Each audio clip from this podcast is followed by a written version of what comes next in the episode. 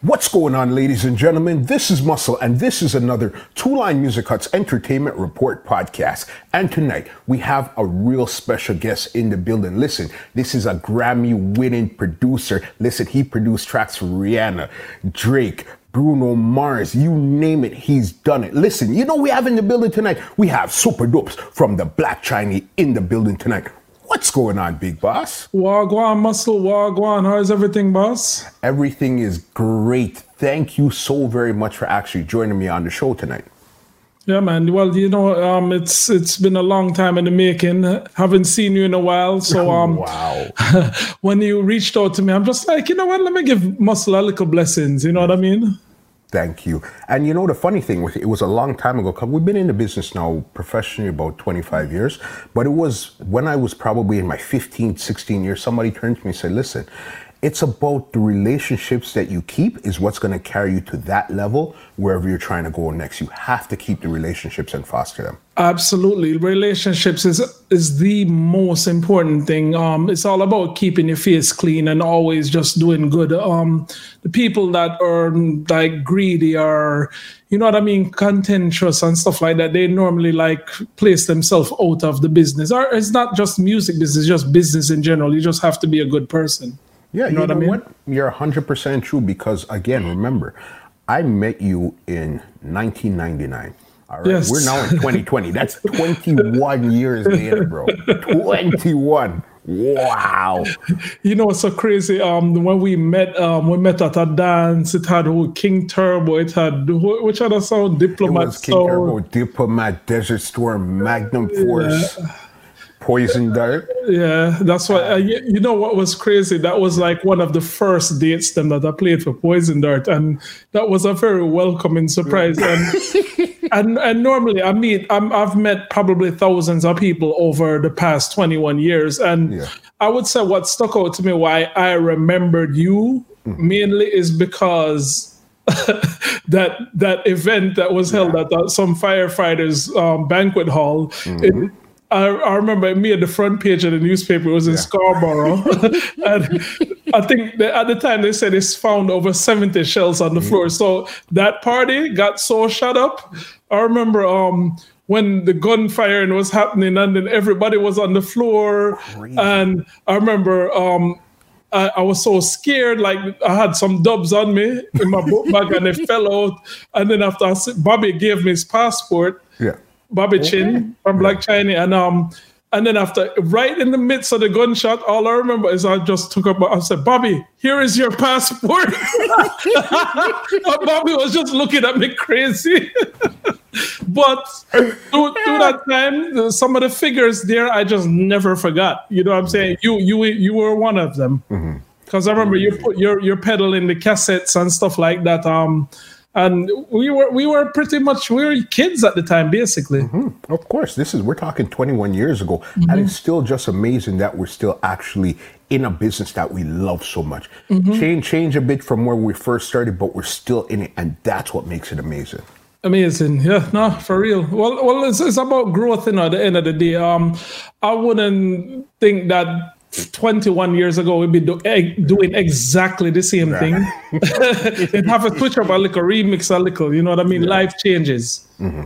no you understand 100% let's take this story right back to the beginning for the audience so they can really understand where mr Supa Dups is coming from all right because i know originally you were in you were born in jamaica and then mm-hmm. you moved to the states all right well i was i was born in jamaica yeah. moved to canada Yes, and then the, the winter hit, and my mother is like, "No, eh, eh, up here too cold," and she went to Miami.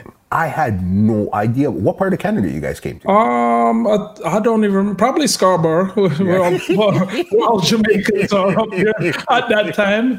Yeah, you, you remember that um back in the seventies, late seventies, early eighties, um Canada was underpopulated at the time, so they they opened up their borders to whoever wanted to come, just come, and and yeah. they they gave them residency. Hence, probably that's the reason why you're in Canada. Yeah, you know what I mean. Sure. Where you so you were born in Canada? Yeah, I was born, but my parents came up, so then we were part of that whole '70s, '80s type of trend there. Where there was a big uh, migration to Canada. And, and you know the reason for that migration as well. Um, in in Jamaica, Jamaica had a lot of prosperity, especially even after um, 1962 when they got their independence. Okay. But then um, then you know government and stuff took over, and then um, Michael Manley was in power at the time, mm-hmm. and he was thinking about he was for the poor people and thinking about taking Jamaica communist, mm-hmm. and that's why that's why a lot of people left. Especially like I, I, think most of the Chinese Jamaicans went to Canada, believe it yeah. or not. there's still there's still a lot there. Yeah, yeah, yeah. Because my wife is a Chin and she's um originally from Trelawny her, okay. her family. So yeah, so definitely I know that. I mean, okay, so then it was Jamaica. How old were you when you left Jamaica? Um, I was two. I was two years old. Okay, okay so then Jamaica is, is us. That's not even really part of the Super Dub saga. It's just no. that's where you were born. Well, I was born there, and then I moved back twice. Um, but I, I would say I spent probably less than five years of my life in Jamaica, even yeah. though I can't even twang properly. Like, you know I mean? Talk like an American or Canadian. I can't, I, you, you, it's like, I can't believe that I'm actually raised here, but yeah. if I'm trying to talk to an American, you yeah. can't hear my patois. like it's, it's crazy. One of, one of, those things there. Oh, well, I have I have um, a mother that is very Jamaican, and it's like she come from country, and I just think that her Jamaicanness is so strong that I just grew up with it, you know? Yeah, it's the influence. Whatever you see at home is what influences you the most, and then you go on the road and you figure it out. But whatever you see in your mm. house is what influences you the most with what's going on there. Absolutely. Um, so, okay, so then you guys went to Canada, then you went to the States. When did you discover that you really liked music at first? Not even wanted to do anything. When you discovered that you actually liked music? Um, I think um, I was told that as young as before I could talk, like mm-hmm. a few months. Um, and I guess "Staying Alive," "Staying Alive" was the popular song at the time. Yeah. Um, and they told me that I was like before I could speak, I was even singing along to it, saying ah ah ah yeah. ah. So I think I was just born with the love of it. And then um, my, my mom was always working because my my dad had like a supermarket back then and stuff like that. And um, so she was always working. So my aunt raised me, and my aunt, I would say, um, basically gave me my love of music because she loved music, but she used to play a lot of like country. So I grew up with a lot of country music in my life. So Kenny Rogers, Dolly Parton, mm-hmm. um, Anne Murray, which is also Canadian. Yeah. Um, so I remember that from a, from my younger days, and and uh, you know everybody in the 70s the disco age so i grew up with a lot of that. I, I don't know if i actually really knew about reggae reggae like that until i was much older. Okay so it's you didn't really hear reggae per se in your house. You had to basically go out and seek that out. Exactly. Well i'm talking you know in, in, in just like with, with certain relatives and stuff i will i will know about the bob marley and stuff like that but it wasn't that wasn't like my aunt's favorite. That, that's the one that the aunt that raised me since i was like toddler coming up. You know what I mean? Yeah. Crazy, crazy. Okay, so then there you that's where you discovered you like music. And what did you want to be growing up as a kid? Um, I actually wanted to be a singer, believe it a or not. A singer. A singer. Uh, okay and that's something that I actually tried to pursue at one point. I no idea. But but uh, and I actually can sing. You know what I mean? Not not. I don't even know if I can sing well anymore because I, that just have not been in practice for many years. But mm-hmm. um, I actually wanted to be a singer. I had no idea. And what type uh-huh. of music? Um, just I, I was just a, a, lover of music, you know what I mean. In general, just just just whatever I heard, you know, mm-hmm. like um whatever was popular at the time. I remember listening to Phil Collins, Lionel Richie, um, things like Stylistics, mm-hmm. Spinners. So it, it, it's pretty diverse, you know what I mean. Wham, Madonna, Michael Jackson. This is uh, from mid 70s to mid 80s type of thing. Exactly. That's, that's exactly. My, Miami Vice days, um, a lot of the music influenced me then. And then um mm-hmm. and like I would say in the mid 80s, that's when um that's when hip hop started to emerge mm-hmm. as like um like that's when hip hop really started to get popular, like with the like Run DMC and all those early forefathers. You, you would hear a couple of things about them, like you know, remember they had the Rapper's Delight and yeah, Kool Moe Dee, Kool Moe Dee. Well, and but and that was much. That was like after, you know what yeah. I'm saying? So um, yeah, Kool Moe Dee, Fat Boys. In fact, I actually know one of them. Um, he used to, he was on the radio station here. Um, Prince Markie Dee, the Puerto Rican one. Yes. Uh, I haven't seen him in years though. Yeah.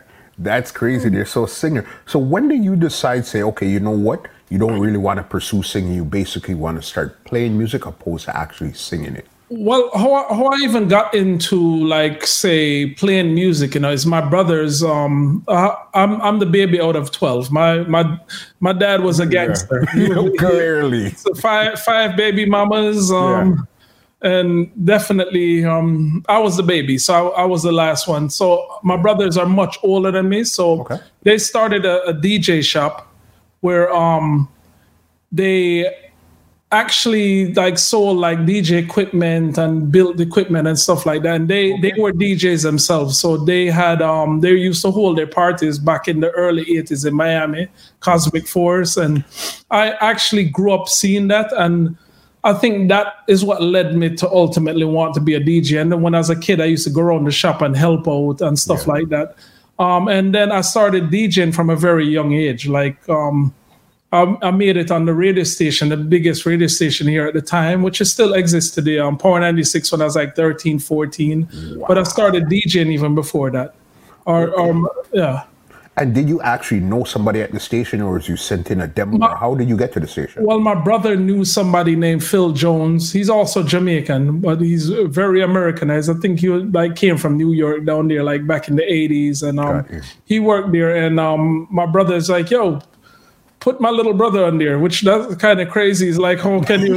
if I know it's like you have your radio station when you, you look at the person and say, "Yo, put my 13 or 14 year old brother on the station," you'll you'll be like, um, no.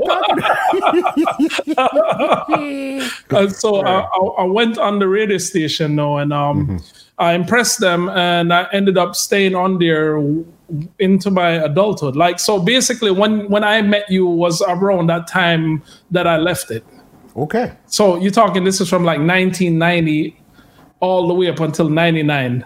Crazy. That is crazy. So you went in, they liked your style. And what type of music were you actually playing on the radio at that time? Um, I, was- I, the first time um I went on there, I played um mostly reggae, but um I loved hip hop more than anything else. So I would even more recommend, uh, like said, that I was more of a hip hop DJ than even just reggae. And then um then in the early '90s, you had an influx of like the influence of like reggae hip hop, like that was popularized like by Salaam Remi. Yeah. And then you remember like Daddy Freddy and and then you, you're talking these songs like um, the Mad Lion or KRS one used to always touch with the BDP movement because you always dabbled in the reggae, but then think he produced like Mad Lion now. You know, gotta take it easy. Too many suckers, I had enough time.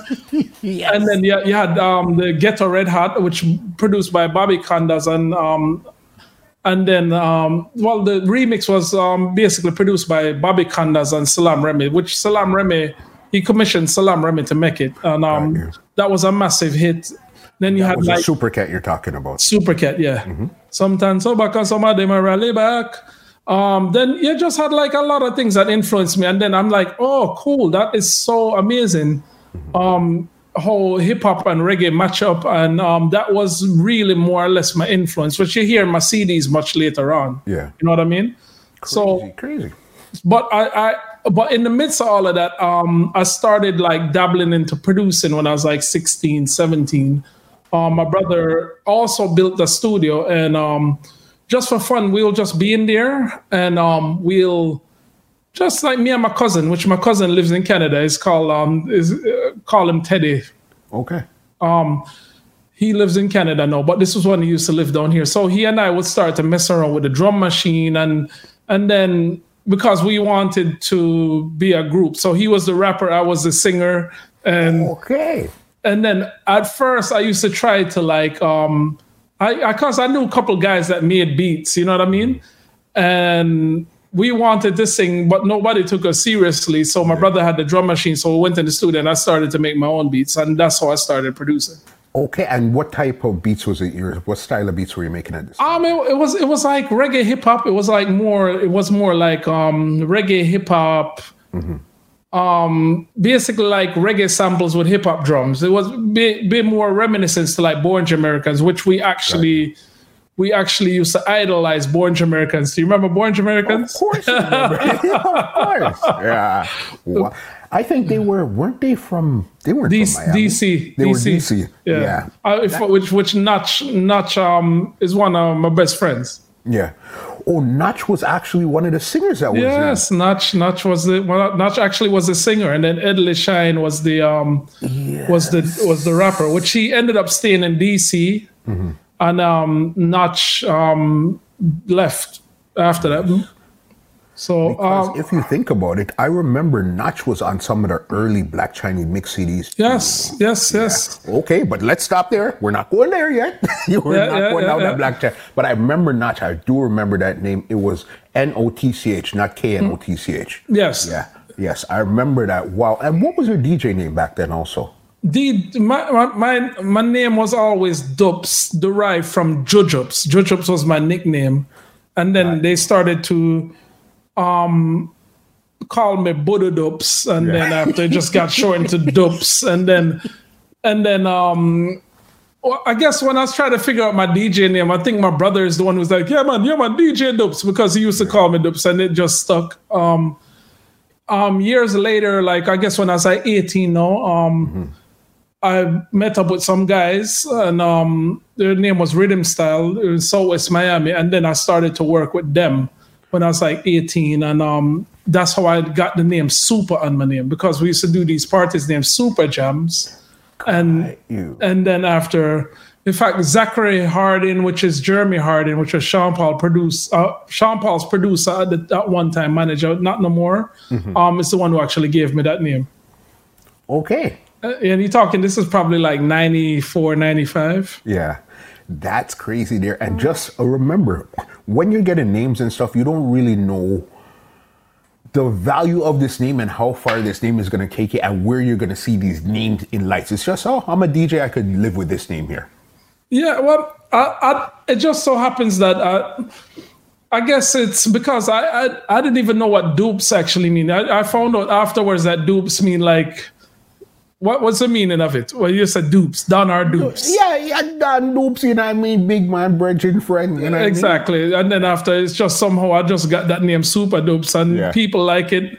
I didn't particularly care for it, but it just, I you just ran it with just, it. just- yeah, it just stuck with me.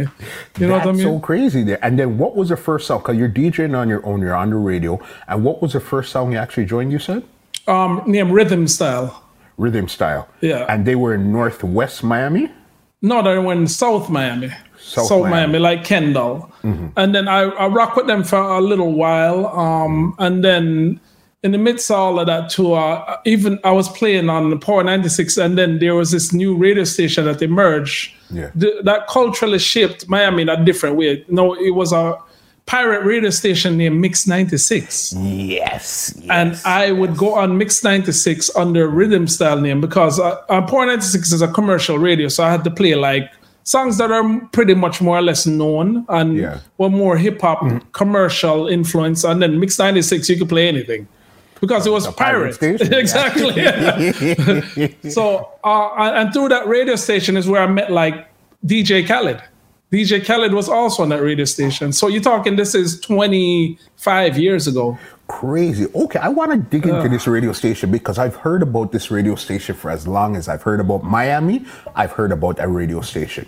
How did you set up? How or even how was a pirate station set up back then, especially where there's no internet or anything? How did they set it up, and where was this radio station? So the, the radio station was started by this guy named Daddy. Daddy saw rest in peace. He passed away from leukemia. okay. um, Like a little bit after that, and then um, it was him and bu- another guy we call Joey, Joey Buttafuoco, which um he now manages Buju. okay. Yes, and then what they did is um they had this arena in Miami. Um, and basically the arena had this uh, tall apartment building beside it. It was called Miami Arena at the time. It doesn't exist anymore. Okay. Um, in downtown Miami, and this tall building was about 38 stories. So they they I guess they couldn't afford the 30th story, so they were on the 37th, and they just hung an antenna up there with 100 watts, and it would pick up as far south as where I live. okay. Yeah, with hundred watts. And that's and that, how the station was born. And that's how the station was born. And this wow. is this is before Serato. This is records. Like so, you literally had to like bring the records upstairs with elevators and all of that stuff crazy. And then I guess they put together DJs. So this is Buttafuoco and his partner running the station, and then the DJs coming in now with people like you, DJ Khaled. Who else was that? Papa Keith. Um, yeah. There was a girl named Lady Terror. Um, yes, I remember her. Um, it, it, was a, it was a bunch of different people. Like Cool and Dre was on there. You know, Cool and Dre, the hip hop producers. Yeah. Yes, so they were on there too. So you're talking. This is early Miami. So and and the great thing about it, we're all still around. You know what I'm yeah. saying? Um, yeah. So it, a lot of people won't know this history, and I'm I'm actually fortunate and will cherish these moments that I actually got to live through it. And that was the early days of the Fugees, and the Fugees actually blew up off of that station in Miami. You know what I mean? What? They actually went on there, and I, I think they were performing with Buju at one time, and then their thing went crazy, and that this is like before like the Fu-Gee-La and all of that yeah. stuff. And, yeah. So this is Wyclef Pras and Lauryn Hill. Yes. And then I guess at this time, because New York, I don't think was known for pirate radio station. That was more of a mm-hmm. Miami thing at that time. There. Yes. Yeah. Well, while I'm talking, pirate radio station wasn't nothing new, you know. But um, the the ingenious thing that Daddy Saw did at the time, which which um, was Buttafuoco's partner, is that he know the higher up he goes, the, the longer range he can transmit. So, uh, if I if I'm not mistaken, he had it in Fort Lauderdale, but it it, it didn't transfer far because he was low. You know what I'm saying? Yeah. So if you look now and you see like these TV antennas or cell phone towers, they're high up. Yeah. Um. So he figured that out. a little. Sometimes a little bit of knowledge could be a very dangerous thing. Because why would you even know something like? How could you figure that out? And no YouTube or, or yeah. Google at the time, huh? Um, and it's somebody telling you, okay, so then what was the vibe like at that radio station? What type of music? What were you and Khaled doing and other DJs and it, stuff? It, it was mainly um reggae and then you had and then Khaled used to be the hip hop DJ in there. But it was it was just it was uh, the music that the streets wanted to hear. It was like the emerging music at the time mm-hmm. um that the radio stations wasn't going to pull up. Because you know radio stations they, they just stick to what kind of works. And um but with these with these programs on there um like said with with reggae we used to have a reggae station here, but it was AM, and then they wouldn't go as hardcore just based on censorship and stuff like that. But with this, we were playing the music that was emerging out of Jamaica and stuff like that, and it it it actually made and did a lot of wonders for reggae music and dancehall music in general, not only just for Miami, but because of these influential stations in Miami now. Yeah. People used to listen to Mix 96 and call in to Power 96, which is a legal station, and asked if they could play this song. And then a lot of the songs them got known because of Mix 96, like songs like Everyone Falls in Love Sometime, Tight Up Skirt, okay. um, Red Rat, and you know, like all these songs that that blew up. Like Mix 96 was like re- pretty much mm-hmm. the people that helped to break that. Yeah, that's that's interesting there because again, as you said, this is pre-internet, so this is basically like an internet station that you guys are running. Yeah, this is like ninety picked up locally. Yeah, this is like 95, 96, yeah. 95 actually. Nobody's thinking about no internet then. No, what, what, you remember? You remember back then, cell phones. Like I'm talking, cell phones did exist, but not like this. You know what I mean? No you know, way. You didn't have cell phones. no, no, way. Pagers, yes. Cell phones. Pagers, yes. Ah, and then is you. And then after it's like uh, you would have to like go to a payphone now to call up yeah. and, and pray that somebody's there. and then they come meet well, you downstairs and yeah. yeah, so that was pretty much the process. Crazy. Okay, and how long did that radio station last for? Um, that radio station lasted all the way up until probably just the other day, man. But like I'm talking, due to their the, it was a pirate radio station that will come in and out. But what that did know, they started some parties back in the day named Rockers Island, and that's when yes. that's when stuff really started to shine through, and like mm-hmm. that's when Khaled really started to emerge as like an impact, mm-hmm. and and Khaled Khaled was always tied to the to the dance hall yeah. And when he started, he actually started as a dancehall DJ. So that man knows as much about reggae as anybody else. You know what so I mean? he was originally a dancehall DJ that switched to hip hop. Exactly. No clue. Had no idea. I know he's been connected from time, but I didn't know that he started reggae and then went to hip hop. I thought Yes. he was always hip hop. Yes. So so let me tell you what happened now. So after the mix 96 days now, um, while I was still on Power 96, by the way, I started making Khaled's remixes for him. But before let me back up a little bit before, but the, the all right, so my aunt now back in 94, 95 now, um had she she was investing in me and my cousin because she saw how serious we uh, we were, and then she spent five thousand dollars on this drum machine, which I still have today. Okay. MPC 3000. And then um, me and my cousin now, going back to my rapping days, and we went to Spec Shang. You remember Spec Shang Specialist? Shabba yes, label. yes, Shabba yes, label, yes, yes, label. yes, And then, um, one of the guys that worked there, we went to him and we played him our stuff. We were all excited. You know, we young kids and and then he's like basically give it up and go find a day job. So I got demoralized and that's what made me like really just go back into DJing all the way. But I still had this drum machine. Yeah. So I made use of it, and that's when I started the, the remixes. So what triggered me to do the remix? I remember the remixes that Chinese Laundry used to do back in the late 80s, early 90s. But I wasn't really interested in remixing. What what really got me interested is Delano. When Delano started to do the remixes. So I remember he um he looped the natural mystic beat and then he put he put like another song over it and i'm like wow that's cool Yeah. Yeah.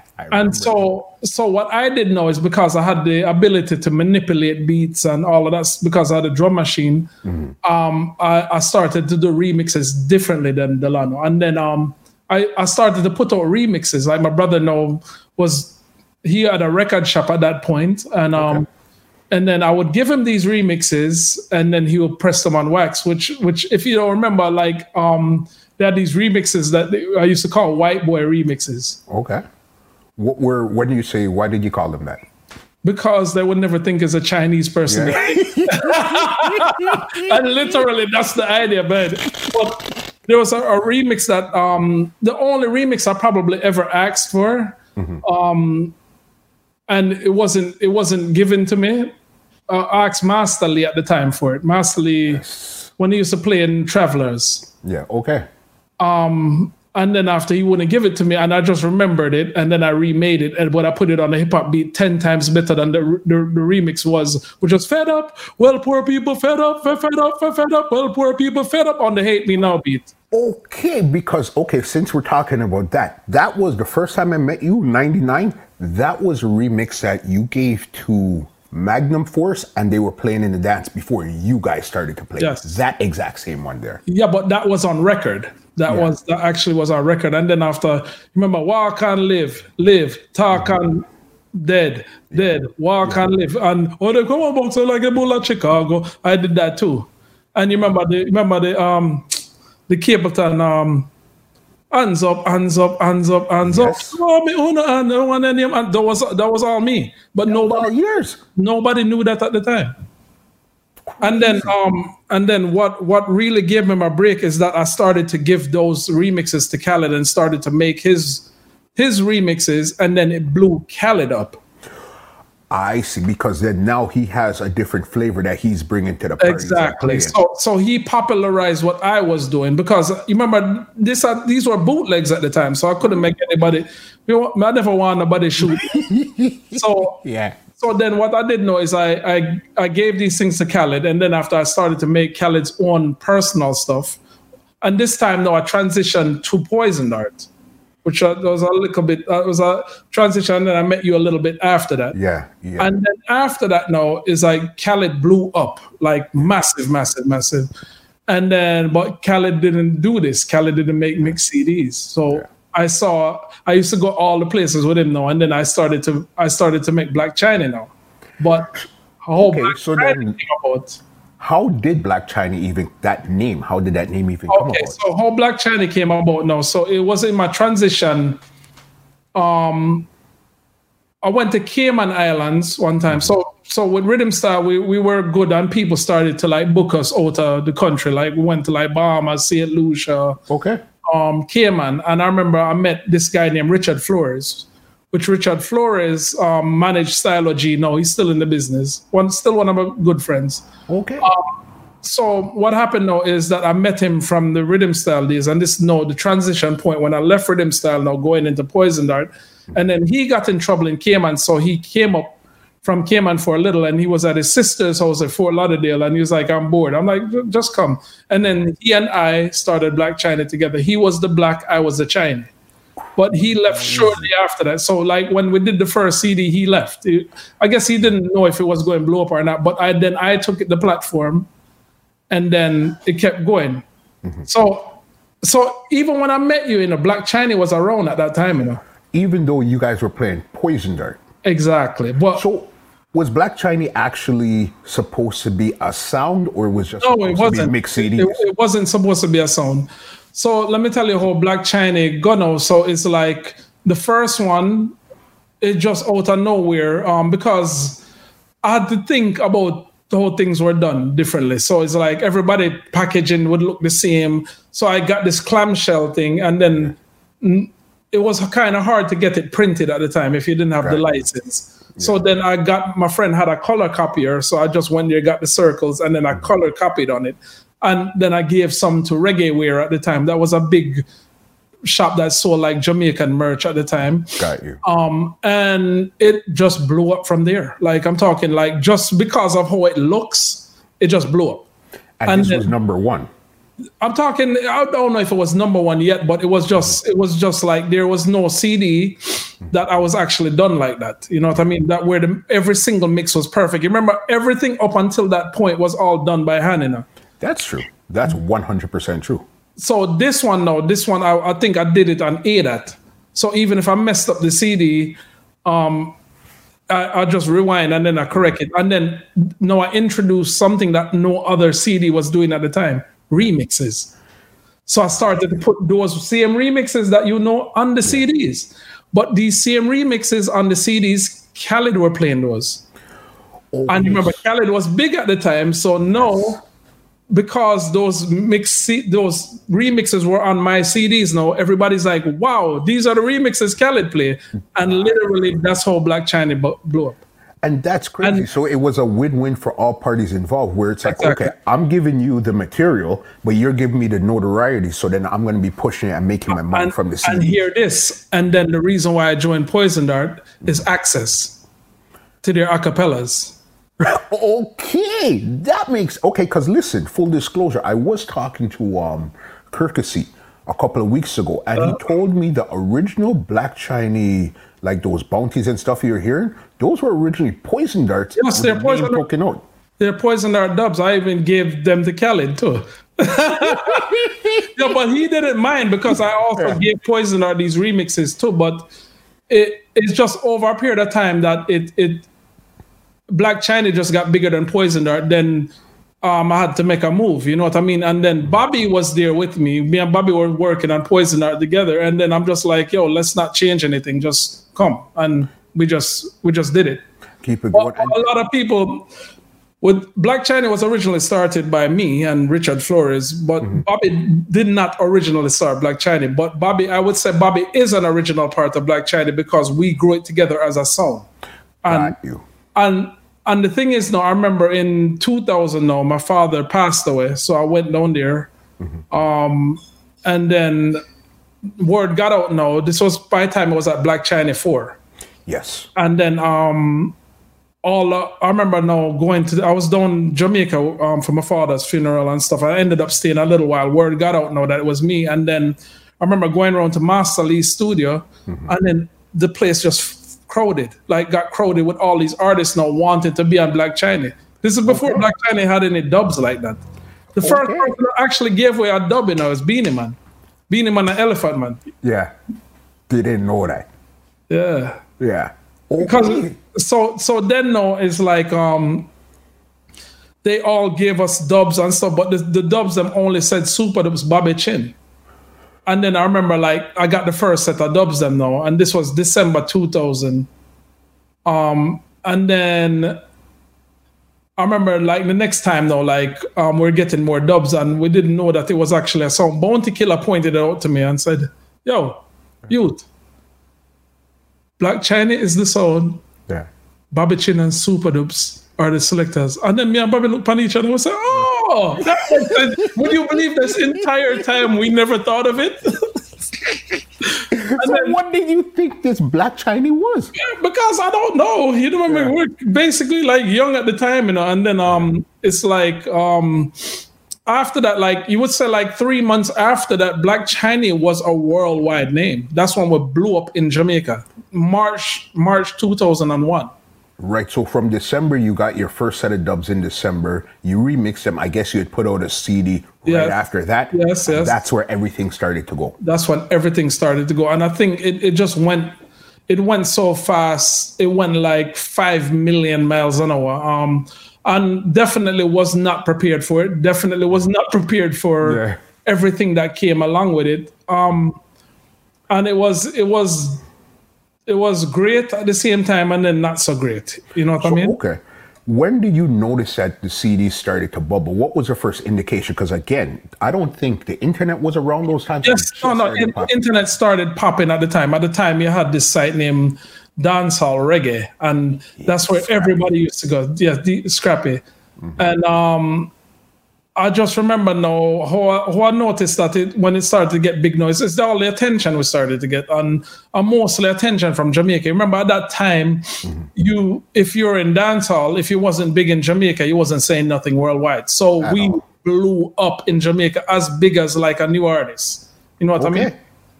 and so, especially coming from a foreign base because that's exactly. usually it's usually if you're gonna blow up in Jamaica, it's because you are in Jamaica and then you go out. It's weird for you to be from foreign, blow up in Jamaica, and then take it back to the well, world. Well, remember I said that's the same. That's the same situation for Khaled, you know, because. Mm. Khaled really blew up in Jamaica. He he got his name known in Jamaica, but then he really blew up in Jamaica, and then everybody started to know him. Yeah, you know what I mean. But mm. remember, like fully loaded, it was I think it was fully loaded 2000 or yeah then the Wyclef came down there, and yes. and that's when the whole dancehall scene started to emerge. And then I would say, like with all of that, now I got acceptance mm-hmm. with with the Black Chiney thing, which which with Canada now, mm-hmm. how Black Chiney got known in Canada, believe it or not, is that same dance. Yeah. Black Chiney actually blew up in Canada before probably everywhere else. You know what okay. I mean? Yeah. The reason why is I remember um, when I was going to Canada now, and um, I was bringing some CDs with me. Mm-hmm um, to sell. And I guess nobody wanted to buy them. They didn't know what the hell it was. I remember at the time, and I remember, I remember that um, the the the people, like the black people, especially in, in Scarborough, they used to look at Chinese people as being corny. You, if you remember. So I remember, like, it was went, totally different. I'll go into a China, I'll, I'll go into a Jamaican restaurant. I may hear the people, the man, I'm saying, yeah. yeah. So so what I did know is um, I went around with all the, the, the flea markets and shops, and then I started to give everybody a CD. I probably gave you a CD at the time. Yeah, of course. You and then I, the shop and gave it to me. And then and then basically I said, "Yo, just burn it." And literally from that, mm-hmm. Black Chiney got known all over Canada. In fact, um, people like Drake and all these people that are no famous from Canada yeah. actually knows about me from those CDs, uh, which that's crazy to me. Yeah, no, you that's insane. It was so monumental what Black Chiney did. It was epic. And again, as you said, you you just wanted to make some remixes. Poison Dart had some had the the acapella. So okay, I'll do some stuff. Yeah, I can make some extra money on this. I give it to Cal. I get some notoriety. But I don't think in your wildest dreams you could understand the movement that would have come came out of those. No, I, I, I, I, I, didn't see it, and really and truly, it was started because I needed to pay a phone bill. Yeah, I know cell phones came out, but cell phones were expensive. So call me you know, after eight. McGuad dance? No, it wasn't. Even before that, it was like straight twenty five cents a minute, and this is US. You know? And if you people that muggle and say, yeah, this and that, and and then after my muggle and muggle until the phone bill was five hundred dollar. But at that time, I never said five hundred dollar yet, and that's how Black Chiney was started. Cause you need to find a way to pay a phone bill. So it's like almost like thank that phone company for that crazy bill. Yes. Because that's what presented this crazy legendary thing, Black Chiney. All right. And do you remember what number CD it was that you actually blew on? Um, Black Chiney Four. It was number four. But but but we were actually big big in Canada before that CD. We were we were big in Canada from Black Chiney Two. From number two. From two and three, yes. You know what? To tell you the truth, you're right. Because where I actually got, I think I got number. I never got one. I got number two and three. It was from this guy in Montreal. He Yes. said, "Yo, this is the hottest stuff right now," and he sent it to me. I said, "Yo, what is this? We've never heard anything like this one day ever." And at first, it was like it was a different section of people that were buying it. It wasn't a hardcore dancehall crowd that was buying the Black Chiney. It was people that liked reggae, but they were more into hip hop, Mm-hmm. and that's that's what they wanted. Hey, give me that Black Chiney stuff. I, I you know what? It's so crazy. Shortly after that, I met Kardinal Offishall. Yeah, and I, I met Kardinal Offishall in Jamaica. I think probably in 2000, 2001, or probably 2001 at Bounty Killers Party. It's a party. Okay. And Cardi and I have been pretty much cool ever since. You know what I mean? And Cardi, Black Chiney. Okay. yeah, no, no, this was when Black Chiney just started to bust. Yeah. And then um Kardinal and I forged a relationship since then because Kardinal was pretty much doing the same thing. Yes, yeah. As he was the artist, you guys were the DJ, so it made sense. You guys understood each other right away. Just looking at Right each other, away. and say, "Hey, you're you, you're you." I get it. You know what I mean? Even if nobody else gets you guys in the world, at least you two understand and see Exactly. the vision from back then. Exactly. And and it, it's so crazy is that um a lot of people that are innovating, I don't think really even know or even try to innovate. They just innovate uh, because I think all of that is just a, a product of just you doing a lot of great work. You know what I mean? You you do it from your heart, you do it with love, you do it with passion, and it can't be anything else than that. Or that that experience or that level of thinking would never happen. And a lot of it has to do with hunger too. You know, you know you're Yeah. you're tired for Brooke. You know what I mean? Broke the whole of them years, yeah. Yeah. So you need something like, can I get something so I can actually get moving and started?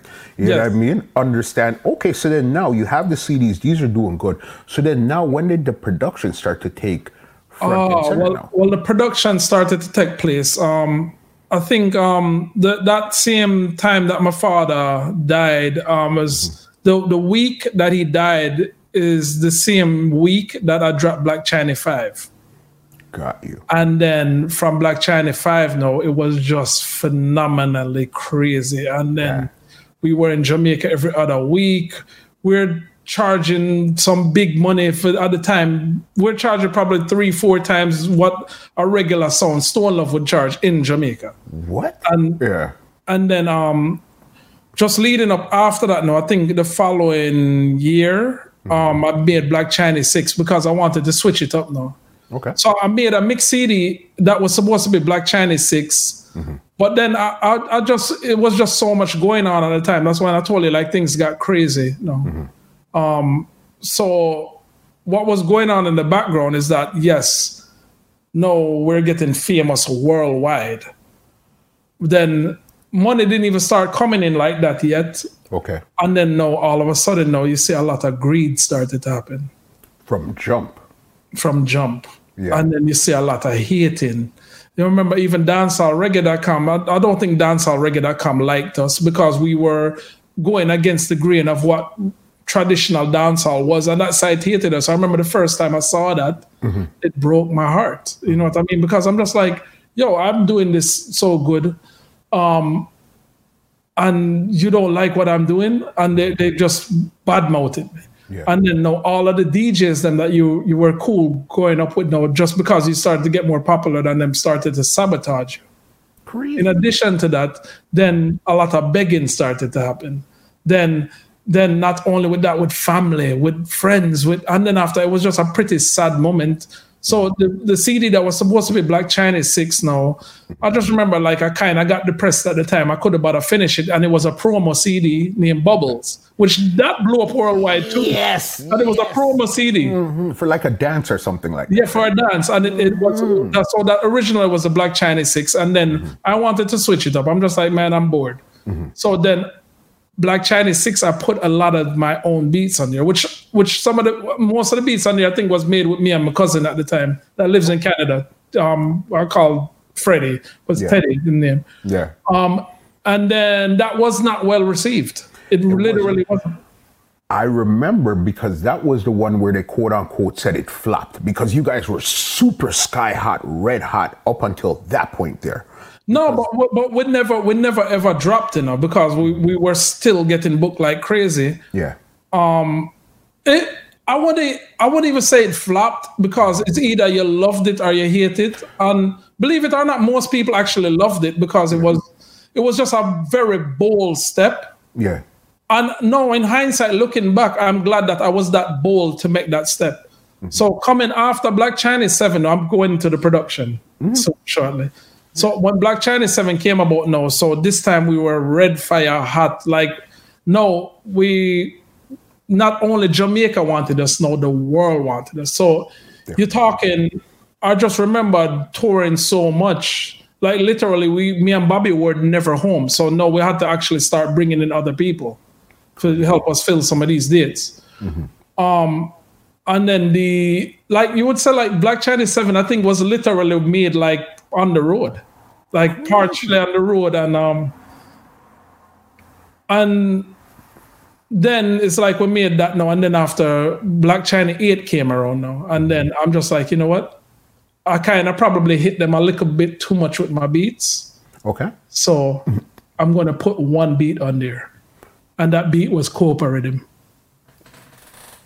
Wow. And this is where That's what production thing started. that's where the production thing started. But even before that, I was dabbling in it still. Um, um, like um, I was working with Danger Zone at the time, which um, which they had a hit too. You remember the the Jackie song, "Please Call Jamaica," and so I made that for them.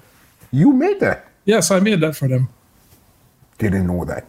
Yep, and, and just a bunch of other things in between, but like, but the Kopa on the Black Chiney CD was really what catapulted my production. It also catapulted Black Chiney to a different height as well. Because no, we weren't just a sound. No, we we were a sound, and then no, we're we're having hits. You know what I mean? And from from that, I, I just went to like many other things. Um, it was Joel Chin uh, one at a time. Well, no, actually, you know what? Who I met my manager now, Mr. Morgan. Mr. Morgan's from is from Canada. At the time, he used to manage Kardinal. He works with um with with OVO now. So so let me. In fact, I, I can't even remember my discography. So I remember. I'll take a Jack Creation dub, which was which was the the Capleton, who you call a nigga, which, Yeah. which you know we're Splice Masters at the time. I spliced out their name, and then I put it on the corporate rhythm on my CD, and then I put a bunch of dubs on it, and um, and I remember giving Mr. Morgan one. No, Mr. Morgan is like this one. He was working with Nina Sky. So the, this one they had the song on the Coolie Dance of a Move Your Body Girl. So they needed a second single. So then he hit me up and he said, Whose beat is this? And I'm like, It's mine. And literally, that's how it happened. And from that day on, Mr. Morgan has been my manager 16 years now. Crazy. Because remember, this group, they weren't, they didn't really have a big, they had their one song that was bubbling, but they hadn't gotten that catapult that they needed yet. Yes. And I think it was a second single that really did better for them than their first single. The first single did extremely well. I, I would say the first single did better, but the but my single did well um, because it was their second single. But the problem with, with between my single and the first single is my single never had a video because I think them and the label followed around that time. Yeah. You understand? But but it was still massive worldwide, anyways. But that was literally the first song on the like legit song on the beat. And then when that started to bubble, now that's when um Joel Chin, rest in peace, who worked for VP, um called me and said, "Yo, can can I use this song?" Um, on the CD, Capleton, I'm like, ask him if it if it's available, like if he did it for anybody. I'm like, no. And then literally my license it on there, and then I went to Jamaica, and I remember I got Jamaica now, and I had like I had a few grand. I, I don't remember how much it was. It was like ten grand I had with me or something like that. And my, all, my all of go down there and come up back with three songs. So two from Elephant Man, which one was Father Elephant, Yes. On the same beat. yeah, on the same beat, and one from Vybz Kartel, and then then I had the Nina Sky and then Natch voice on it too. Natch, Natch actually, I think Natch actually was the first song on it. Everybody wanna be. No, that I remember because when I was making the beat, that's when he wrote it. Mm-hmm. It's when I was making the beat. Natch was Natch and Willie Chin was who made me identify that it actually was a hit. Um, and then I kind of was like demoralized because I'm like, damn man, this these men think some have all type of money now and charging yeah. me all type of big figure. yeah. And I just put out those songs. I, just, I literally just put out the, those first few, and every other song, mm-hmm. it, it blew up, and then everybody else was just sending me songs. Okay, so were those those originally came out on CDs or records, or they were just for the mix CD? No records. Records they came out on records. Yeah, if you if you study Black Chiney, those songs are actually not on a mix CD. I never put those. The only song out of out of those songs I think that was uh, came out on the Kopa legit wise yeah. was VIP from Natch. Yeah. And um and who you call a nigga. That's it. Yeah.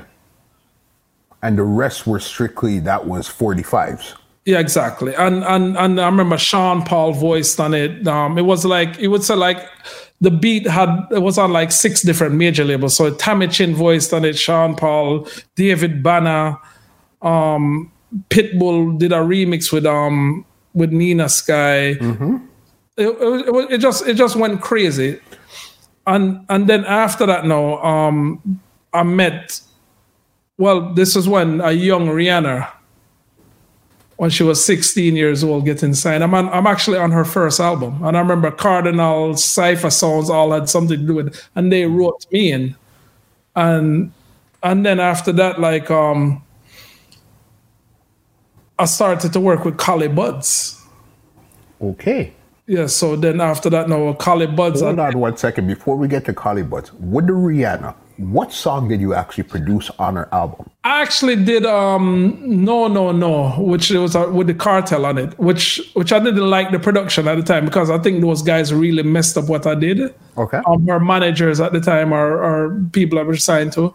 Mm-hmm. Um, and then I did a remix to Unfaithful little bit of yeah the reggae remix to Unfaithful. Yes, I, I remember that one hundred percent. Yeah, so so I did that. She even performed it at um on Sumfest. I forgot so, it was at Sumfest. Yeah, man. So um after that it was Collie Buddz. Um from I did Bermuda. From Bermuda. So I did um I did Tomorrow is Another Day. Mm-hmm. Um then I did Blind to You. Blind to, Blind to You is still one of his big biggest song. Big song. And then I did big another song, song named Sensimilla for him. Um, then after that, I went and I worked with Natch. I did I produced like I was probably like the every song that he actually had on there went to my computer, and I probably produced like nine songs on it when he was doing like a Spanish album. Okay. and then after that, I actually have to look at my, my, my I remember. Go ahead, don't worry, go ahead. Once and you're then, putting in so much work, it's hard to remember chronologically what you did. And then after that, I did Estelle, which is what? Won't you come over, love, so I can show you love? And and um, John Legend wrote it with her, or I guess wrote it for her mm-hmm. um, because she was signed to John Legend at the time, which I actually met her through Kardinal like some number of years before that. You know what I mean? This yeah. is when she was still in the UK. Then, then after that, I did um, Kardinal's number one. Number one, that was with that is with Rihanna, yeah. That is how you did that, Dups. Yes, number one. Okay, so this is my question: How did you get from the dancehall world to now the hip hop R&B world. How did that transition happen? Uh, well, that was the song that made it happen because up until that point, everybody kind of stuck me in a box of just doing reggae. Yeah. And nobody wanted any hip hop or whatsoever from me. So basically, that song kind of changed it for me. And I went on and produced other things for Kardinal on that project as well. Then I, then John Legend came back to me, and then I produced the Can't Be My Lover with Buju in it have a piece of body with, and I produced the song No Other Love with Estelle on it. Then um then I, I, I just and then after that is like um moving on down now. So remember I, I'm kind of skipping out a bunch of things. So so now what solidified me now from like making people know that I don't just do dancehall, reggae, or Caribbean influenced things mm-hmm. is when I did Mary J. Blige each tier. Yes. brother. hold on, you're gonna tell this story, but let me tell you something from uh, a outside person looking in. You Yeah. see, when I heard that song and I heard it was produced by Dups, buddy, the way how my heart felt, I said, listen, I know this man. It's like you guys don't know. I know this man. This man came to the shop. We sat down, we talked, we're in a dance hall type of thing. I know this man, and he produced one of my favorite artist songs. That right there, and hearing the bass line in that song there, said, Which version did you know? You knew the one with Jack here, or you knew the one with the other artist? the one with, I think it was the first. The Jack here came out second. The Jack the Jack here was never officially released, you know, but I, I had put it out because the label didn't want to release it. But Pooh Bear actually wrote it. You know, Pooh Bear who write all of Justin Bieber hits though. Pooh Bear wrote Jack Here's part. No. But, but, but that uh, um that was a massive hit um worldwide. Um it wasn't it wasn't a hit in the US like that, even though it was her first single. Well, no, her first single was different here. That was her first single worldwide. Went like number one in Italy, top ten, like in all of like from Australia and stuff. And um, so that's when people started to take me seriously. And then after that, no, So hold Um, on. How yeah. did you even get to Mary J. Blige in the first place? And what was that phone call like coming? How did that whole situation happen? you know, I actually don't remember. Yeah. Oh, you know, you know what? I, I think um, you know what? Actually, I do right now. So that beat originally was made. Um, I guess Alicia Keys was working at the time, and she wanted beats. And then me and my cousin Khan made that track, and then we sent it um, out, and they liked the beat. And then somebody sent it to um, T. Austin, which is our next huge writer. And then he actually wrote the, the the top line on it. And then after we sent it into Alicia Keys. She declined it. Then we sent it over to Interscope or Geffen at the time, and then they loved it. Yeah. And then they cut it. And then after that, no, um, then came Eminem. Monster. This is now when the Grammy came into play because of the situation yes. here. How did that come up now? So all right, so that was my manager used to share office space with um at Shady Records, and then he, he used to see them every day, and then I just like send him beats and stuff like that, and then he gave Eminem people a beat CD, and that was one of the beats that Eminem picked, and then it was on the album, and that, and then that album went on to win a Grammy. And then in that around the same time now is when you're talking it's like 2009. That's like when I met Drake now. And then I was supposed to be on Drake's first album. It skipped me though because somebody leaked the song. But the song eventually ended up coming out on the mm-hmm. Tyga. So you did us. so then it's a Tyga featuring Drake or it's Drake featuring Ti- It's Tyga. Tyga featuring Drake, which is they've still got it for you. But it's originally a Drake song. It was originally supposed to be on his first album, but it got leaked. And then I kind of was bummed out about it because remember, I said Drake was the new hot boy at the time, and ah. Hot like fire but, at that but I, time there. but I but I still was blessed because it was like I got Eminem. Come on, man. I, I remember this is what Eminem. This is what Eminem was just coming off his drug addiction, and and then that's why the album was called Recovery. And then in after that, now there was this young artist named Bruno Mars that came around, and that was on the first album. my heart. My heart oops. So then I did um I did Liquor Store Blues, Yes. And then I did um it's called our our it's called our first time, our first time. So I did those two, and then on that same beat CD that Eminem had from me, which never made the album. Yeah. No, him and Royce the Five Nine were reuniting, and the group was called Bad Meets Evil, which was like ten years prior to that. They were they were together. They fell out, then they got back together, and they chose my song as their first single, which was called Fast Lane. So you say how I transitioned out of dancehall, Yeah. and then after I, um, I went into hip hop.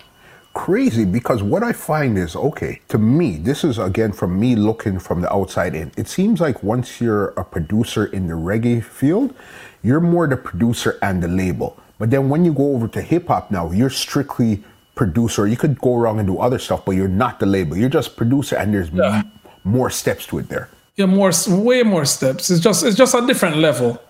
Um, and then after that, now I'm skipping out a couple things, and then the, the Tyga came out, which was probably like two years after that, which was the Tyga Still Got It For You. I don't know if you remember that song. Still Got It For You. So that was it. Um, and then um, what happened now is then I finally got on a Drake project now. Which project was this here? Take Care. Take So care. that was his second album. And then um but I did I I was kind of pissed because they gave me the interlude. Which which I, was still grateful, but guess what the interlude was? Which one? The one we buried alive with Kendrick Lamar. And that blew Kendrick Lamar up. Dry. crazy. And because at this time here, Kendrick Lamar was not who Kendrick Lamar is right now. No, uh-uh. he was uh, virtually unknown, but but he was well respected. Drake loved him, and then Drake sent him the beat. He did that, and Drake is like, "Yo, this thing's just so damn wicked. I don't even find myself on it." And then then he just like I guess put it as an interlude right after Marvin's Room, and and then after that. So moving on now. Then Bruno Mars. Well, I did I did a Christina Aguilera that never did anything. Um, Bruno Mars came back around Okay. Um, and then I did Show Me on on on our Orthodox jukebox.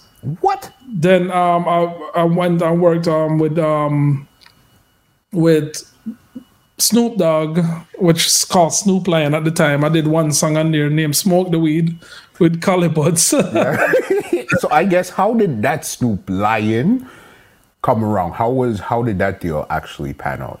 Um, it was just um, it, it, it's just you know the thing is as as you as you go along. Well, you know, actually, my manager now was at RCA Records and he lined it up. So so um, that's how that came about. He actually signed that that that record, so of course I was going to be on there. Okay. But but but and I this think is still Mr. Morgan. yeah, this is still Mr. Morgan. He moves around a lot in this industry. Yes. Yes. So and then a little bit after that, um, I did a Juicy J, which ended up coming out. Um, and it was the first record that um, major record that there is a very known producer now. That was the first record that he was on. So he and I did it. It's called 1985. So that was the first record he was ever, and that, and I'm also his mentor. It's it's like I don't know why you just didn't because you said when you moved from Jamaica you came to Canada and then went to the States. Why didn't you just stay back in Canada? Because it seems like a lot of your epic moments and epic relationships came out of Canada and are still coming out of Canada. Well, the, the thing is, is for one, um, I don't think my mother wanted the coal. And then you remember I said Canada. Remember I say what the U.S. views on Canada. All you gotta do is watch South Park, and that was their views on Canada. The friendly neighbors to the north. yeah. Canada wasn't like quote unquote cool back in the day, but No, no, no, no. but but I always had a great relationship with um Ca- Canadians Mm-hmm. in general because I just thought you guys kind of more stuck together. Y'all were cool. Mm-hmm. Y'all y'all were just like loving people, and I always like, you know, the Jamaican scene just too too much hype, man, hype, hype, and and and then after that, no, um, um, I kind of like there, there wasn't a lot of things happening for me at that moment. So it's like I kind of like like my manager now, he went on to go work with um with OVO them and then um the same attention that I was getting from him, I wasn't getting it anymore because he got way busier. You know what I mean? So so, remember all to- my placements at this point, you know, was mostly placed by him. It wasn't you. Mm-hmm. really me, really. It was more like his links. And then he basically did all the work for me. So this time now I had to learn to do my own thing. So You got lazy, man. You got comfortable. well, after that is like I started to I went and I just told my manager, I'm like, yo, I want to go produce bands. And he's looking at me like crazy. I'm like, yeah, I want to go produce bands. So then I started to work on the bands in the California reggae scene, Okay. which which they're not really huge in Canada or huge in Jamaica, but they're massive all throughout like the US. Like I'm talking they pull more people than actual Jamaicans that come to the States. okay. Or, yeah, or, or even worldwide. They pull like a lot more people than that. And that was just something that, that that is actually what I think really taught me how to produce. Because now I had to learn how to direct everybody. You know what I'm saying? So I went to produce SOJA, which SOJA is massive. You can look them up. I went to produce like from Dirty Heads. I produced for like um well, so they call Rev- Rebelution, uh, just a lot of the California reggae scene at the time, Sublime with Rome. Um, and then after that, no, um, let's see where else. Then fast forward, I'm just skipping out a bunch of things. Michael Franti too. And then from me coming out of that I did that for a while, but it, it didn't seem fruitful for me. But like I was the go-to producer for for the scene, so everybody know wanted me to work on their stuff. And around what years were these here? Um, that was probably that was around between 2015 2016. Okay, so this is relatively not too long ago. Yeah, Within the last five years. Yeah. Two, but I would say 2014, 2015, 2016, mm-hmm. and then after that, I'm just like, man, this ain't lucrative. Mm-hmm. And then Drake came back around. And then after me come from like you talking cold as ice for all these years in the in the in the mainstream like the that world, Yeah. bam out of nowhere Controlla. Big monster, massive sock. Listen, I need you to take time with this one and tell me how Controlla even came around. And because I know it's um actually you. Is Boy? Wonder. Boi-1da and Boy, 40? one Stephen McGregor, the Okay. genius. Yes, that worked on Controlla. Tell me how that came around. That So, from the right. idea. So the the idea of it is basically it was we were just doing like Boi-1da came down to Miami at the time, and then it's like um somebody else, which Sevn Thomas was supposed to come down, but I guess he must either forget him passport or or them never allow him entry. I don't know what it was. And then he never came, and then it was me, Vinylz, Allen Ritter, Boi-1da at the studio, and then I'm just like, hey, Stephen lived right around the corner from the studio. This one, the genius, moved up from Miami, uh, moved up to Miami from Jamaica. Yeah. And I'm just like, yo, come. So Stephen and Boi-1da was in the room, and Stephen came up with the chords. And then Boi-1da was doing like some hip hop drums, and then after it's like, you know what I mean? Then do my touch to it, and then after he's I, because it was not something that we thought about. It was it's just a very bare beat, you know. Yeah. No, And- when, when when you think about it, yeah, it's not super complicated. And then it's like I was supposed to go back in now, and um, because me and Boi-1da use two different DAW systems. We use FL Studio, I use Ableton. Okay. So I was I took it back now, and I was supposed to work on it. I guess to dance hall it up more and stuff. But he sent it in as it was, and then two twos that was Controlla. Crazy. And is that the one originally had Popcaan on it? And then Yes, they took out yes. Popcaan and put in the Beenie Man? Yes. Okay. yes. Can you talk about that? Um, well, the Popcaan, I, I think that version never came out um, because it was leaked, and it was leaked by one of Popcaan people. But um, and I, I, I think they just like they just left it as a leak, and then after they just changed it. But either way, a lot of Jamaican people would be like, um, "Yo, why they took out Popcaan? Yo, dog, that no good, yo." blah, blah," And then I'm just like, "Yo," at the end of the day, it didn't matter to me. it really didn't as long as it came out and it became it did what it did and then um, i was also blessed with another massive hit in fact this hit was a, actually bigger worldwide which is too good Yes. yes And- and then- it was a dancey type of, because that was a Drake and Rihanna, and that was a dancey type of feel to it. So what what that was now is that no you remember the first record that i told you that 85 was on with me and that was his first big record?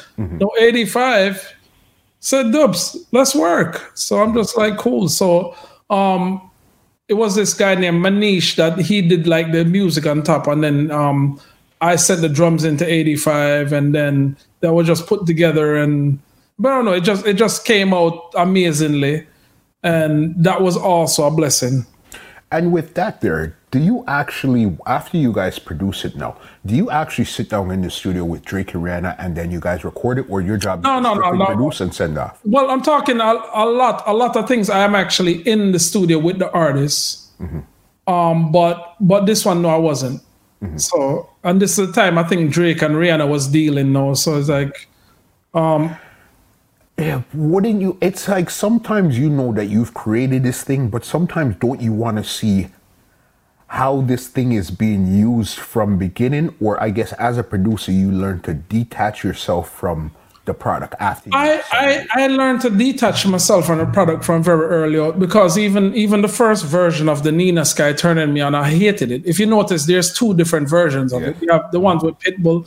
So what what they did to the, my original version, I was mad. And then um then the one that's on the original Kopa was counted as a remix, but that's not the original version. So what I've learned that that song benefit, benefited me immensely. So after that, I've just learned like, yo, once it's in their hands, you do whatever. Like, yeah. I don't really care. It's like if it hit, I don't feel like it. Everybody else does. That's why I get. I, I I just work on it enough as if the client like it, then I'm happy. Okay, because a lot of people don't realize as a producer, you're dealing with client services. You're not really facing the world per se. It's from your mind to your computer to the client, and then the client goes and yeah, do what they want well, with it. Well, it's like if you if you had um, a store, you know what I mean. As long as it's customer service, as long yeah. as they're happy, they're happy. You know yeah. what I mean? I you're happy, I'm happy. and do you know what it actually takes to create a hit, or this is just something that is just it's you, you don't you don't never know what a hit is, man. It's like honestly, you just you just have to um you even even most of the songs that I love mm-hmm. are not the hits. Okay. You know what I mean? Because I probably love it because I've done something new on it that was just so mind blowing to me. But then it's probably too complicated for other people. So it, it's you you can never predict what a hit is because it, it's it's it's so many different things and it's, it's like so many other plans I had and I say yes this is it this is my retirement fund now and it just never pops off. You know what I mean? Yeah, because so, a lot of people don't understand that there's so many different levels. So, okay, let's say even the the Drake and Rihanna record. From the day you stepped in the studio, you and um 85 stepped in the studio, recorded this till the day it came out. How long of a process is that? Um, it, it all depends. You're talking like even with say the Eminem stuff. Um, um, you're talking that beat was probably had for like a few years before it even came out. You know what I mean? So it's like, yeah. So, so you never know. Sometimes it's a month, sometimes it's two years, sometimes it's three years. You, you don't ever know. It's just that's how unpredictable it is. And I guess that's why you try your best not to really get attached to a project. You put it out, and then you'll we'll figure it out along the way. Exactly. Mm-hmm. Exactly. And the great thing with music itself too is you just never know when it's actually going to blow up, where it's going to blow up from, and what actually even made it blow up. No, you don't. It's, it's just I, don't know. It's just, it's just, you never know what the hit is, you know. Yeah. So, but the but the the most important thing is that's why I say if you're doing it for money, mm-hmm. you're doing it for any other reason apart from loving it, mm-hmm. I don't know. Your success is not going to last long because I've I've been. This is my 16th year since I had my first massive hit. You know what I mean? 16th, 17th year, and and mm-hmm. And it's I'm still here. You yeah. know what I mean? And from from I made the transition as a DJ into a producer. Mm-hmm. No, because you're saying 16 years of created hits, and you would say your last. When was your last massive hit that you? I would, I would, I would say it's between Controlla and um on on Too Good, and that was four years ago. That was four years ago. And what have you been doing in the meantime? The past four years per se. What has Supa Dups' life looked like in those four years? Oh boy, it's it's it's um. mm-hmm. I'm pretty sure you heard the rumors. Mm-hmm. You know what I mean? Which the rumors are true, but you, you heard what rumor have you heard? um, I'll let you tell it in your own words. Well, well, the rumor is that I've, I've been working on this Rihanna stuff, which I've ne- I've never commented on it or or said anything about it from before. Yeah. Which which um yes I have. You know what I mean? But I will just make make I will tell that story when it comes out. Fair, so you know you know what? Fair enough. So okay, so we have a confirmation that there's something in the atmosphere out there, but there's no date when there's something in the atmosphere out there supposed to come out. Exactly. So, so if and when it comes out, then I will be able to speak on it. But but there but there's a lot of things under the background. So even um after that um, so it's like um I would say another big hit that I was on is I produced PartyNextDoor with Nineteen85 again. Not nice. Yes. yes Early, not yes. nice. You're rude. Then um, I went on. I produced. I went on produce with um, Shakira. So I'm I'm all I'm on her album. I have a good amount of cuts on her album. Her last album that came out that won two Grammys. So how um, many Grammys do you have under your belt now? Like six or seven, but but nomination over twenty. Over twenty. Yeah. Something I didn't ask you. We're gonna stick to this point here, but something I never asked you. What was the feeling like when you actually found out that you won your first Grammy for the Eminem?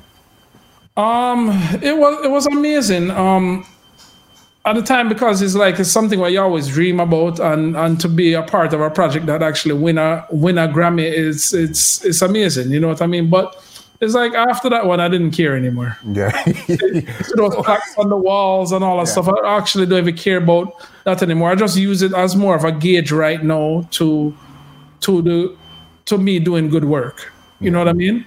So it's, it's like these things don't even make me anymore. It doesn't, I really don't care. Like, in fact, uh, my wife is the one who hung these things up on the wall. I had just had them on the floor. Yeah.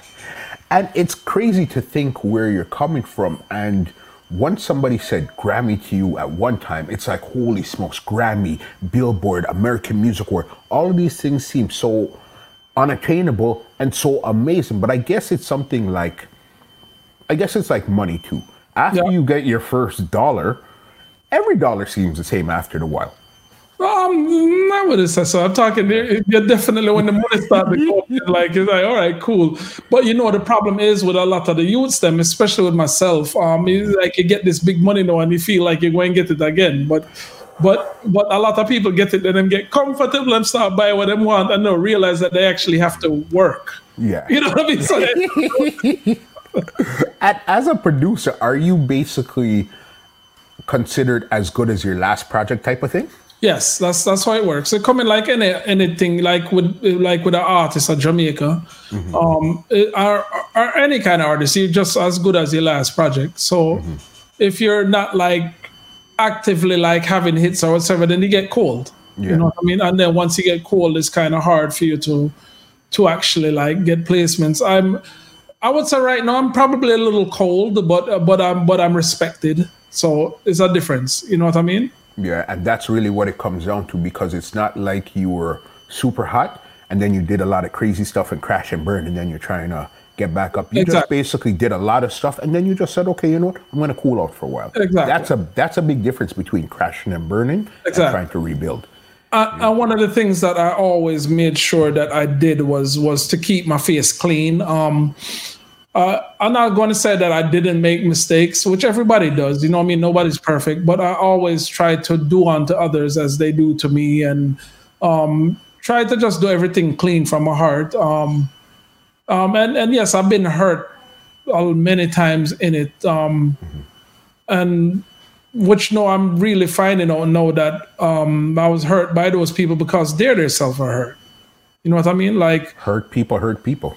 Yeah, hurt people hurt people. Yeah, so it, it's it's, but it, it was years of dealing with all these this negativity because it's like I told my story, but um, don't think that it was easy for one second. Even though I was immensely blessed, made a lot of money, traveled the world, worked with many different artists to whatsoever still didn't fulfill me. You know what I mean? Okay. Um, and I would say like, you know what I mean? I'll still go in and out of like being depressed and you know I mean? I'm human too. You know I mean? It's like people people see it from the outside and then them don't them don't really know what it is. And then mm-hmm. you had you know, you kind of after the years of people like wanted to take advantage of you. It's like you might help somebody once, but no, it's like, oh, cool, the flood door open up don't know. For them shame tree don't know. So them I go ask again. And then you don't give them and then all of a sudden them them hate you. And it's like them things them couldn't never get. And did or you like, find that the requests started to become a bit more ridiculous than when you first started oh absolutely. The the higher up you go they, they always get more ridiculous. Um it it's just no it's like the craziness with it no is like you you will see like the, the the amount of greed and how much people think you actually owe them. And and and that was really like the hurtful part because it's like no matter what, it's like even you might help somebody out and and then you, you don't see like it is reciprocated. You, uh, you honestly feel away, even though you're not supposed to do anything and expect anything back in return. But sure. it wasn't reciprocated, so then you you feel away, not necessarily because you want anything back from them, but you expect them to actually have the same kind of compassion you showed them and to at least call you once in a while. And then no, when you see that no, it's like you say, all right, cool. It it was just never for me from from day one. But so, then you had to go through all of this to really figure this out. You know what I mean? Which is the bad part. If you knew this from the jump, you wouldn't go through all of this. You wouldn't have to deal with these people that are going to come with these hurtful ways of thinking and doing what you're doing.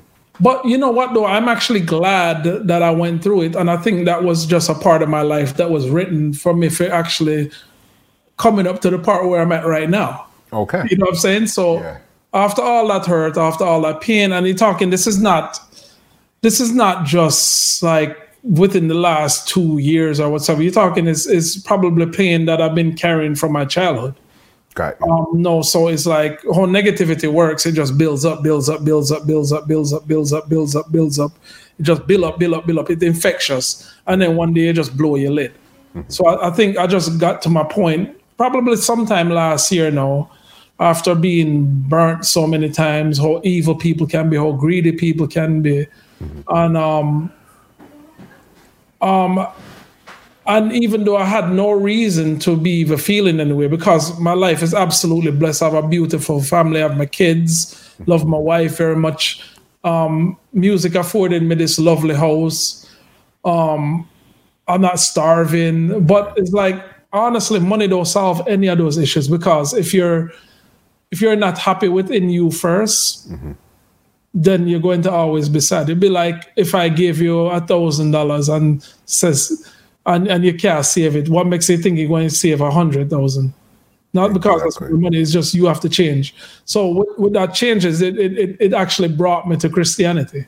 You know what I mean? And I, I would say that that is what ultimately led to my peace where I'm at right now. You know what yeah. I mean? Um, and I, I wasn't coming on here to preach to a lot of people, but I want to tell you that God is real. One hundred um, um, and it, is the most glorious thing that ever happened to me in my life. Um, and this is my new path. I don't I don't know what the future holds, but wherever the good Lord shows me where to go, that's where I'll be going. You know okay, so let's let's go into this then, because again, you're living the high life. Everything is good you know what you feel in your heart, but you got to put on this smile, make all these stuff, and get all these awards and stuff. Where was actually the breaking point? Do you remember like the night where you just basically said in your mind, like, yo, I can't take this mo- no more. There has to be more so, to life. Something happened. Where was so, it? So basically, it's like about four years ago. Um, I'm working on this particular project now where the where literally the world was reaching out to me. Mm-hmm. And um, it felt good to feel important, feel wanted. Everything was good and glorious for the time. And then um, when it come time now, we're doing like the paperwork and stuff. And then I'm finding how people are greedy. I'm just like, yo, if you didn't know it was this artist, you would have never ever tried to come at me like that. Or you know what I mean? And and then you just start to figure out how selfish people are and uh, and uh, and, and self-centered and and focused on themselves. Um, no matter what you did for them, you know what I mean? Um, and then I would say uh, at this time though, like fast forward now up to two years ago, um, it was the biggest I ever was a balloon, my weight balloon. Um, okay. I was getting sick. So I'm talking sick to the point like where my eyes would swell up and stuff from blood pressure, stress, and I'm like, yo, it's either I stay doing this or I get rich and then I'll be dead, or I spend all my money and what I would I get rich from in my health or I just have to take a stance in doing it now. So I actually walked away from that for for six months. By the time the six months come around now, when done, I'm saying, hey, I'm here. People heard that I'm not doing the project anymore. So all these people that were supposedly like friending me up or were my best friends, were they were most of them were nowhere to be found anymore. So it kind of really hit me. You know what I mean? I'm just like, and then it's like I went all of last year now up until August, like just trying to find it back, trying to find back a groove. And then I remember like August came around and it's like I'm I'm like hitting up these people mm-hmm. and then they're either telling me they're busy, they don't respond, and all of a sudden I wasn't important anymore because I'm not doing this project. You'd really? say yeah, so you're talking no, this this was a year after now, and it's like all of a sudden I just wasn't important. And I'm like, yo, you know what? I'm not going to call anybody, and nobody called me. Mm-hmm. But I think that was God way of telling me that, yo, stop putting the importance and don't don't make other people be your happiness. You have to find your own happiness and focus on the people them that really are here for you. Mm-hmm. And it was my family. Yeah. You know what I mean? And then I had learned to live with that. So by the end of December now, one of my New Year's resolution was to protect my energy at all costs and little over two weeks after that, I gave my life to Christ. And you know who my pastor is? He's a very famous um, Jamaican rapper that gave his life to Jesus 23 years ago, 22, 23. Papa San. Right. Papa San. Yes, big, exactly. big, big, big wonder. And again, I guess somebody like a Papa San, he could understand your plight, even though he didn't make it in that realm where you were. But you guys, no, but he he actually was, he was massive, and he was um Papa San, what a lot of people don't understand, you know, it would be like Papa San would come in like the equivalent of like what Rakim did for hip hop. Got, So you say what well, Rakim now, remember everybody rhymes were like simple A B C. What Rakim did is like it's been a long time since I left you. Without a doubt, beat the step two. You know what I mean? And, and it's like him they just intricate, make made it intricate. That's what Papa San did for dancehall. Mm-hmm. In fact, who I would say learned from Papa San and took his style and basically built upon it was Vybz Kartel. You understand? Yeah, once you put it that way, you're 100% right. It's just now he fast forwarded 20 years after the fact, say, hmm, this is how his style would sound in like a 2000 or yeah, 2005 but, but, or whenever he came. What you have to you have to look at it is that it was even even more innovative than Kartel at the time because mm-hmm. at least with with Kartel now, he had something to look back on to take it from. Yeah. True. With Papa San, he didn't have anything to look on. Yeah. He just he just just out of sheer talent and just started like spitting and just freestyle and you know what I mean? So yeah. he he got it with me because he's actually from the same world. So yeah. Yeah, no, man, and, and and he has a song out right now where it's like even even people that is not into Christian music, you have to check it out. It's a song named Lessons. I didn't produce it, but it's, okay. it's just good.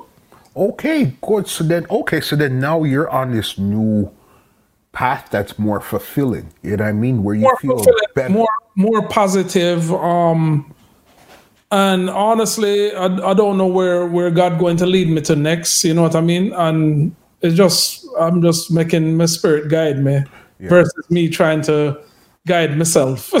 hey, hey, no, and that makes sense because again, why I like speaking to somebody like you, it's like you went into the we'll call it the belly of the beast, which is the entertainment at the peak of the peak of the peak, mm-hmm. worked with people at the peak, and it still wasn't fulfilling. The money came in, the notoriety, the work and everything, and that still wasn't fulfilling. So you're a living testament well, of really when they say money doesn't buy happiness. No, it doesn't. Money money don't make you happy. It's, it's, it's literally you have to make yourself happy. Mm-hmm. I'm not I'm, I'm not saying that like a lot of people have this stigma about Christianity like like them don't want God to them prosper.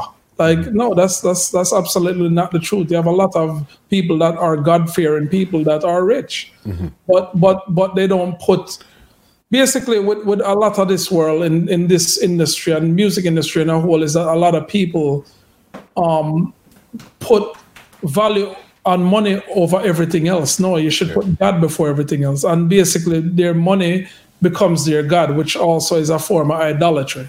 Mm-hmm. Which now they start to worship the money. Yeah. And and that's and that's that's that's where all type of that's where everything goes wrong. You know what I mean? Mm-hmm. Then you fall into the, the sins of the world and then you know what after that satan have you and, and honestly i did not want that for my life so no matter how foolish i may look to the world mm-hmm.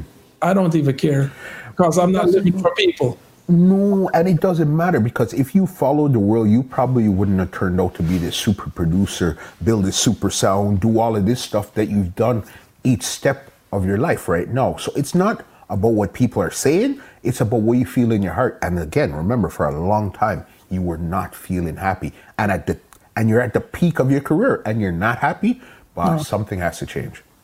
I, I, would say I would have a, a, little stints of happiness, but it was it was just more of like uh uh like a, a band-aid over the wound. And then once when, when something gets thrown off, now then the band-aid come off and then the wound get bigger.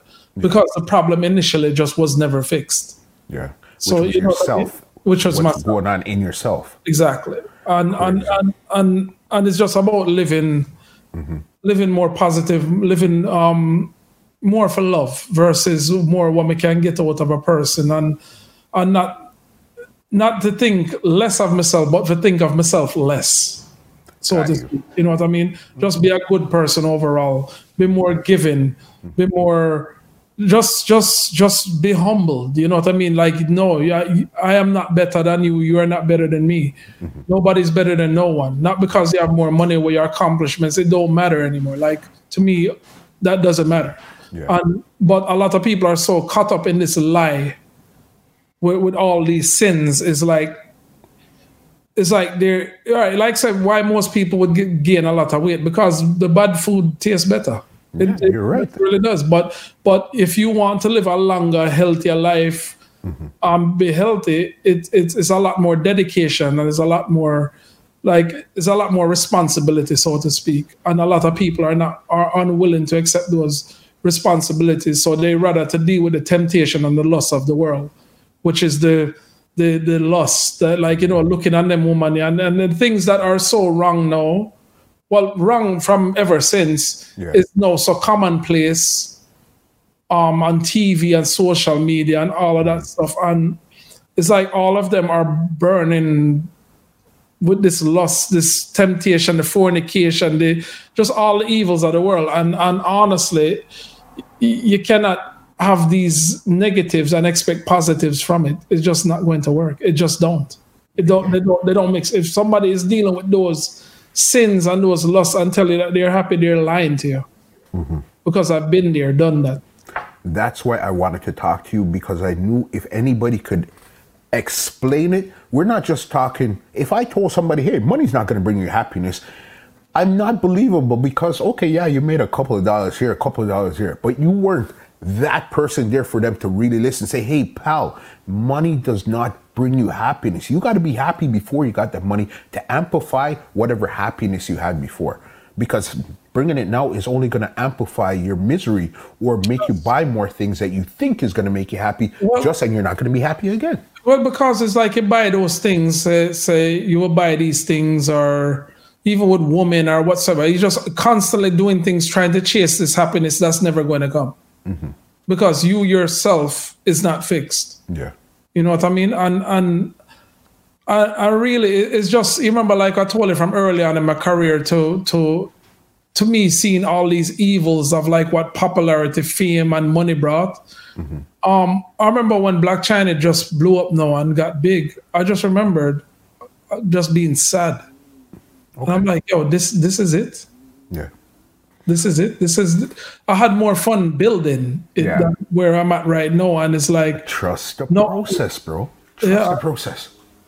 I, I just felt sad, yo. Like, what do you expect it? Are what do you expect it to be, or there was no expectation? Well, well, what what everybody that's broke expect it to be is like, oh yes, cool, I'm broke. Um, and when they haven't experienced it, they think money will fix all these issues for them. It fix some issues financially, for sure. But but if you're not responsible, you're going to end up back in those same situations. Be like, even somebody that had got money from before and lost it, it better them never made it because they, they actually would have been happier. Because now they lost it, they'd be even sadder. They, them work because they had it once and then no, them don't have it anymore. And no, them depend on a next level of unhappy. Yeah. yeah, you're unhappy that you lost it, and you're unhappy in the first place. Yes, exactly, and it just unhappy. and then it just keeps adding, adding, adding, adding, yeah. adding, adding, and that's why you see so much people mm-hmm. either commit suicide or them end up on drugs, or because they're running away from something. You know yeah. what I mean? Um, just just all these people like you said live these kind of sinful lives they're running away from something man yeah i hear you. So 2020 right now we're in the middle of pandemic and all of those stuff there. What's next for Supa Dups right now? Whatever god tells me to do honestly because um and this is not something that people put out there on social media and they probably might have heard it but we are we are in end times right now.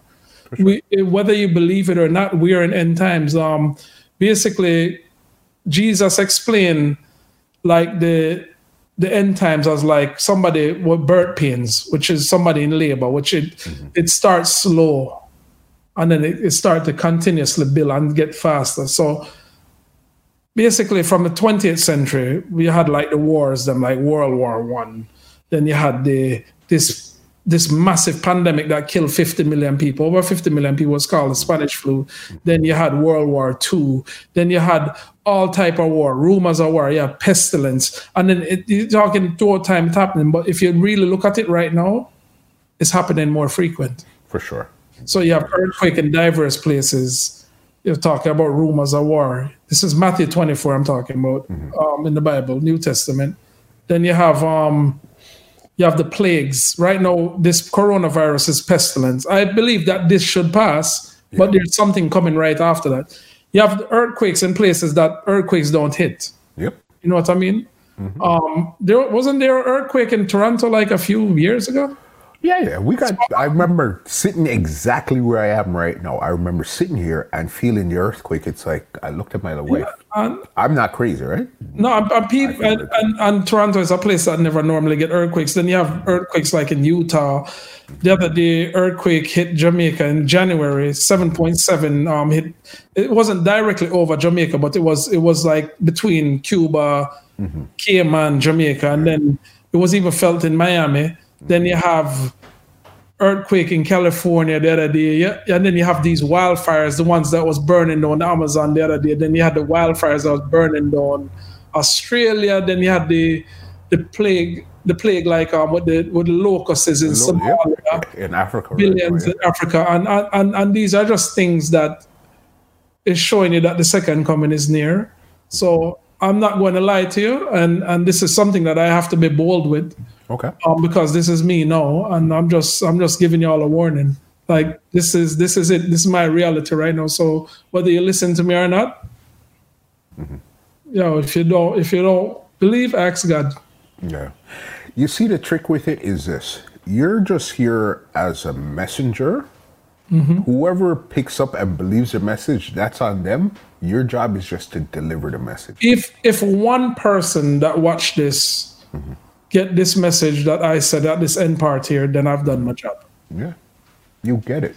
So regardless of what people feel, think whatsoever, I don't care mm-hmm. because I don't live for people. I live for Christ. Yeah, I get it. Dups. This conversation has been nothing short of amazing. And let me even, even before that, and let me even give you another testament of how when you become success, successful in your field, it's not necessarily you that change, it's sometimes the people around you that change. Yes. When it came to when I started doing the interviews and stuff about two years ago, I said, "Yeah, man, Dups is my friend. I know Dups for a long time, but I know since Dups is on this level, OVO, producer for Drake, Rihanna, and stuff, uh, I'm not sure how to approach him because now." that he's here is he still the same person now do i have to act different do i how do you act and again then now that's me changing my way of acting towards you, and you yes. might just be the same person. Say, "Hey, look, muscle link me. Hey, what's good? I haven't spoken to you for a long time, I, but I am overthinking it." Uh, yes, you are. You are overthinking it, but but the thing is, I wouldn't say I changed much, but yes, I did change. Okay. Um, and I changed based on how people used to deal with me, and then I kind of had my guard up. For sure. You know what I mean? So it, it, a lot of times I would have it would be easy for people for me to let people in my life because they they let me down a lot. You know what I mean? So yes, I just had this guard up, like, yeah, or it, it was sometime ish. Um, just just a bunch of damn things, man. you had a lot. You have had and you still have a lot going on in your life. And again, as you said, a lot of people are pulling you from different directions. I don't know if you're real. I don't know if you're genuine. So here, what? No, everybody, just leave me alone. Exactly. But but as of right now, with this new space that I'm in, is just I, I treat everybody accordingly. Mm-hmm. I want to treat people and do the, the how I want somebody to treat me is how I'm going to treat others, regardless if it's reciprocated or not. Yeah. You know what I'm saying? It's just overall just being a good person. Mm-hmm. I, I believe that I've always have been a good person, but I was just hurt for many years. No, that hurt is basically almost erased now. I wouldn't say that I still don't have any. Mm-hmm. But most of it is gone. Yeah. Um and I know I can say for the first time in my life that I truly know what peace feels like. And that's a peace I got from God. So amazing amazing story, brother. Brother, you don't know how happy I am for you. From my seeing you at the top of the mountain till I see you right now, it's just an amazing journey and, to see.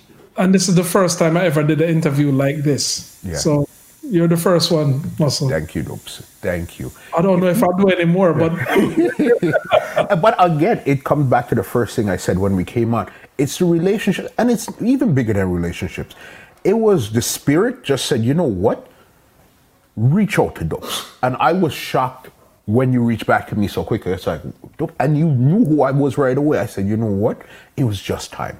You know what I mean? Yes. It was just uh, well, right well, how we met and how I remembered was from a very bad start. Mm-hmm. But the fact is that I remember you and then we met again and it's good. Yeah.